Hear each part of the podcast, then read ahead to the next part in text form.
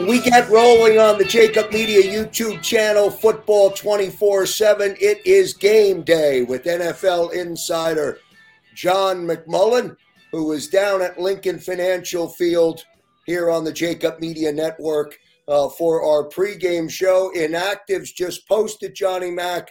Uh, let's get everybody up to date. Let uh, get everybody up to date uh, on the inactives, and then a couple of uh, players uh, on the 53 man for the um, Eagles. Uh, let's start there.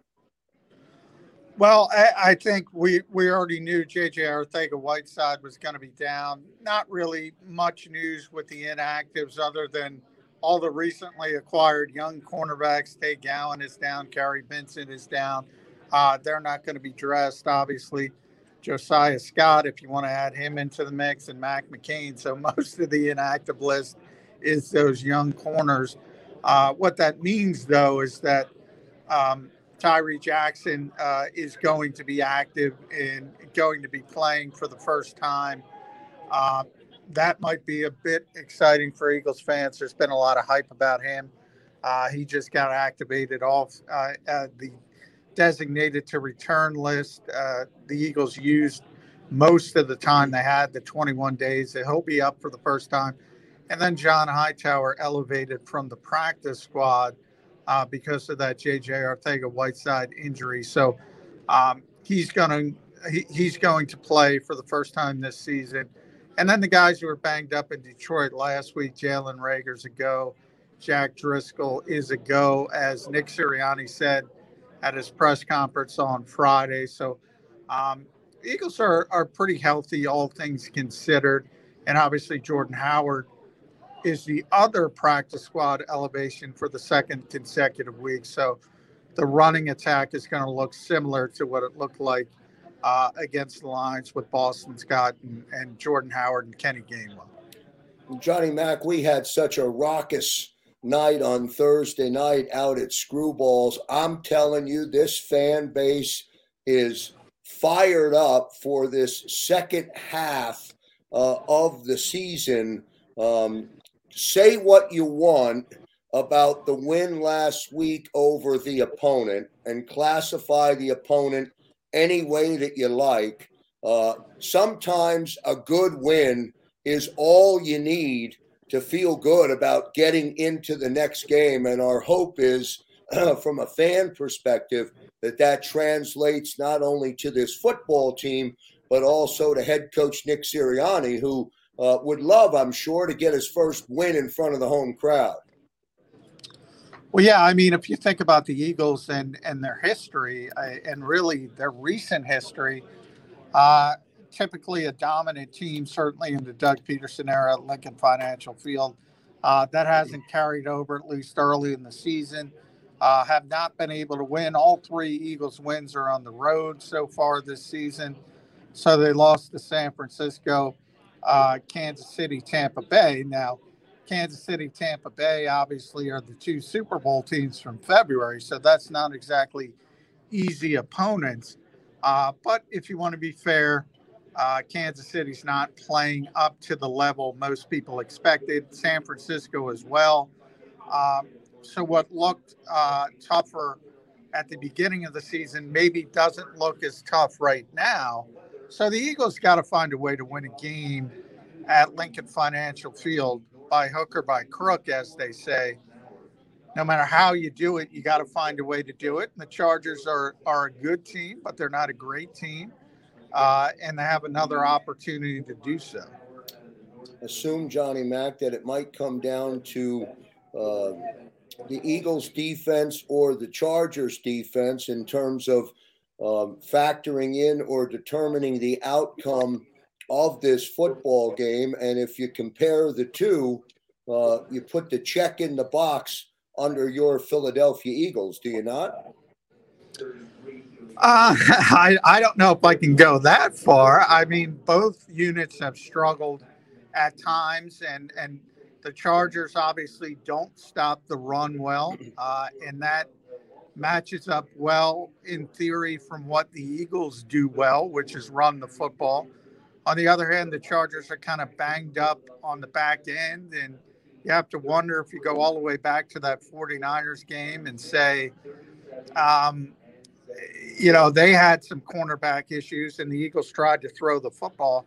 I'm not sure that's that's the plan for success for this particular team, uh, this particular Eagles team at this particular time. So if you want to look at it from um, Eagles offense versus Chargers defense, which is what you should do, and vice versa. You know, Justin Herbert is is a star is a young star quarterback in this league, so uh, he's dangerous, and you, you're going to have to find a way to stop him. And I think the most interesting part of this game, from a game plan perspective, is how does Jonathan Gannon try to do that? We we've talked a lot about the Eagles predominantly cover two defense.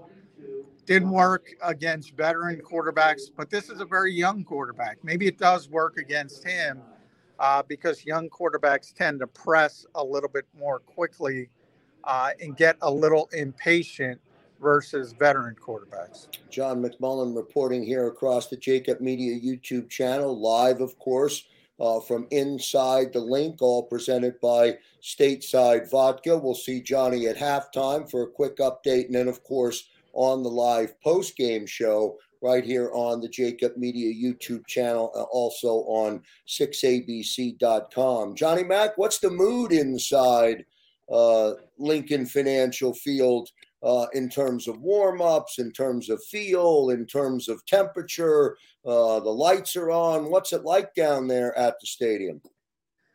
Uh, well, it's a nice day. Obviously, it's it's cool. Anybody's been here in the Delaware Valley, but it's good football weather.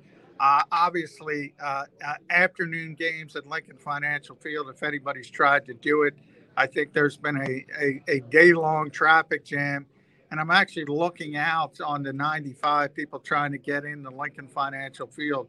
Remember, they don't let fans in this early, uh, so everybody's just outside having a good time tailgating. Um, eh, but it, it's great football weather, uh, and I don't think that's going to affect anyone. If anything, maybe you would like it a little bit colder for for the Chargers and and what they're used to, but. I don't think that's going to be a big part of, of things today. So, should have an even playing field and uh, on a nice day, and the best team should win this football game. And you know, Johnny Mack, I'm I'm, I'm trying to um, plan, project, or anticipate what the Eagles' offense uh, is going to uh, is going to do today.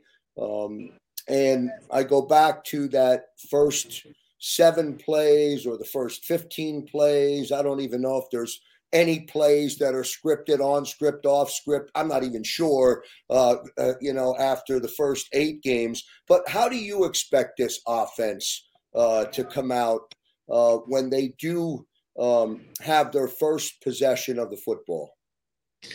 Yeah, I expect them to come out running the football. I think they've gotten to that point where they realize that they're best at, at doing that. Now, uh, a lot of that is RPO driven, and, and, a lot of that is reading what the defense is doing. But uh, when you talk about the Chargers and the fact that they're the 32nd ranked team against the run, and the Eagles are coming off such a successful game where they were able to run the football I think you got to keep going with it until they stop it.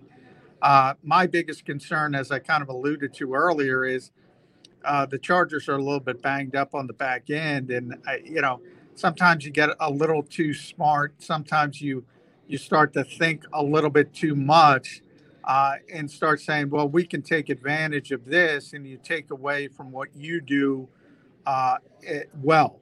In, in other words, you know Nick Sirianni talks a, a, a, lot about we have to do what we do well, uh, regardless of an opponent. And I, I, think he should heed his own advice and not worry about injuries and just do what the Eagles do well. Right now, that's running the football. A lot of, a lot of eyeballs, a lot of pressure, a lot of anticipation, of course, uh, from Jalen Hurts. You know, Johnny Mack, I know I've asked you this before. Uh, watching uh, Lamar Jackson uh, on NFL mic'd up, and I think he was uh, talking to wide receiver Marquise Brown on the sidelines. Um, and, and, his comment was, Hey, sometimes, and I'm paraphrasing, but these words did come out from Lamar. hey, sometimes you just got to play street ball, you know. Uh, and I'm wondering if Jalen and DeVonta will get in some sort of an unscripted process today to try and get DeVonta going early in this football game. Yeah, I mean, sometimes you do. I was just, you know, watching Red Zone before I got on here, and Lamar Jackson just threw one up at the end of the half. Baltimore was struggling. They get a big pass interference call. They get a touchdown right before the half, and they're they're right back in the football game. So sometimes that kind of stuff works out. Look, I, I, I think the Eagles want to get DeVonta Smith more involved, but I don't I don't think it's about one player. I think it's about winning – uh, winning a football game. And right now, the Eagles don't throw the football all that well, and certainly not all that consistently. So that's kind of what I was talking about. Don't force things. You know, DeVonta Smith's going to have a long career. Um, he'll be able to do things down the road.